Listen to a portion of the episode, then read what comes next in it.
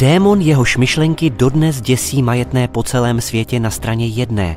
Vizionář, který skonstruoval vizi spravedlivé utopie na straně druhé. Málo který myslitel tak výrazně rozděluje společnost a názory málo kterého myslitele byly tak zásadně překrouceny a zmanipulovány jeho následovníky i odpůrci. Narodil se 5. května 1818 do rabínské rodiny v tomto německém městě Trevíru, které se k Marxovi hlásí dodnes, ať už pozitivně nebo negativně. Dokládají to třeba jeho miniportréty na městských semaforech, i to, že se do Trevíru sjíždějí jeho obdivovatelé nebo třeba i imitátoři. Otec ještě před Karlovým narozením konvertoval k luteránství. Karel vystudoval gymnázium a následně práva a filozofii. Během studií se oženil s mladou aristokratkou Jenny, s níž vydržel až do její smrti. Nejprve obdivoval velkého filozofa Georga Wilhelma Friedricha Hegla, jehož idealistickou dialektiku nejprve přijal, pak ji ale postavil z hlavy na nohy a vytvořil dialektický materialismus. Po studiích se živil jako novinář, čelil však ostré cenzuře a musel se často stěhovat. Z Pruska nejprve odcestoval do Paříže, následně do Bruselu, až nakonec skončil v Londýně.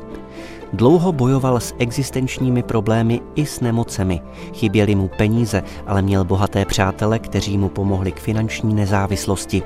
Tím nejvýznamnějším byl Bedřich Engels, syn movitého továrníka, který jej podporoval až do konce života a s nímž Marx sepsal většinu svých nejvýznamnějších prací. Před revolucí v roce 1848, která zachvátila celou Evropu, se začal angažovat politicky. Spolu zakládal komunistický svaz, jehož jménem s Engelsem vydali komunistický manifest, jehož nejznámějším motem se stal slogan Proletáři všech zemí, spojte se. Z Jenny měl sedm dětí, ale dospělosti se dožili jen tři dcery. Měl i nemanželského syna, k jehož otcovství se z lojality přiznal Engels. V roce 1864 během svého londýnského exilu spolu založil první internacionálu, kde vykonával 8 let vedoucí funkci. Zemřel 14. března 1883 a je pohřben na tomto londýnském hřbitově Highgate, kam se dodnes sjíždějí obdivovatelé z celého světa, aby mu vzdali poctu.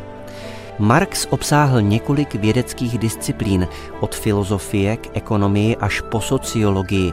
Z jeho myšlenek je dodnes nejznámější jeho kritika náboženství. Náboženství je vzdychání utlačovaného tvora, srdce nelítostného světa, duch bezduché situace. Je to opium lidstva, Pravé štěstí lidu vyžaduje odstranění náboženství jako iluzorního štěstí. Další klíčové spisy se věnují historickému nebo dialektickému materialismu. Dějiny světa jsou podle něj dějinami konfliktů. Dějiny všech dosavadních společností jsou dějinami třídních bojů.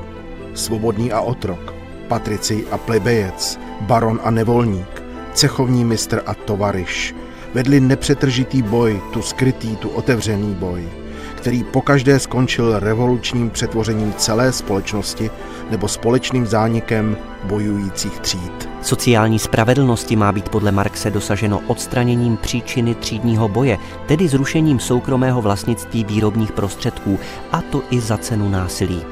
Zjednodušit jeho další myšlenky by mohlo vést k překroucení marxismu. Mezi klíčové pojmy, kterým se věnoval, patří mimo jiné odcizení práce, ateismus, kritika anarchismu, třídní boj, základna a nadstavba nebo nadhodnota. Zásadní ekonomické teze schrnul do svého nedokončeného díla Kapitál. Po smrti Karla Marxe se k jeho myšlenkám přihlásila řada následovníků. Podle odborníků však žádný z nich skutečný marxismus do důsledků nepochopil. Navíc jeho myšlenky zásadně pokřivily. Už sociálně demokratické hnutí, u jehož zrodu Marx figuroval, rezignovalo na filozofově revoluční teze o třídním boji a přijalo politické metody liberální demokracie. Leninovi bolševici zase pozapomněli na to, že socialismus není možné budovat v nejzaostalejší zemi na světě, v Rusku, ale naopak v těch nejvyspělejších státech. Stalin Marxe zcela brutálně překroutil, podobně jako Mao Tse-tung a Kim Il-sen. Oba vystavili své systémy na kultu osobnosti a diktatuře, jejíž hlavní oporou se stal neprostupný státní aparát a dokonalá síť represivní tajné policie. Revoluční komunisté na Kubě, v Nikaraguji i v dalších zemích třetího světa pak s výjimkou Che Guevary rezignovali na Marxův proletářský internacionalismus a upřednostnili národně osvobozenecký boj ve vlastních zemích.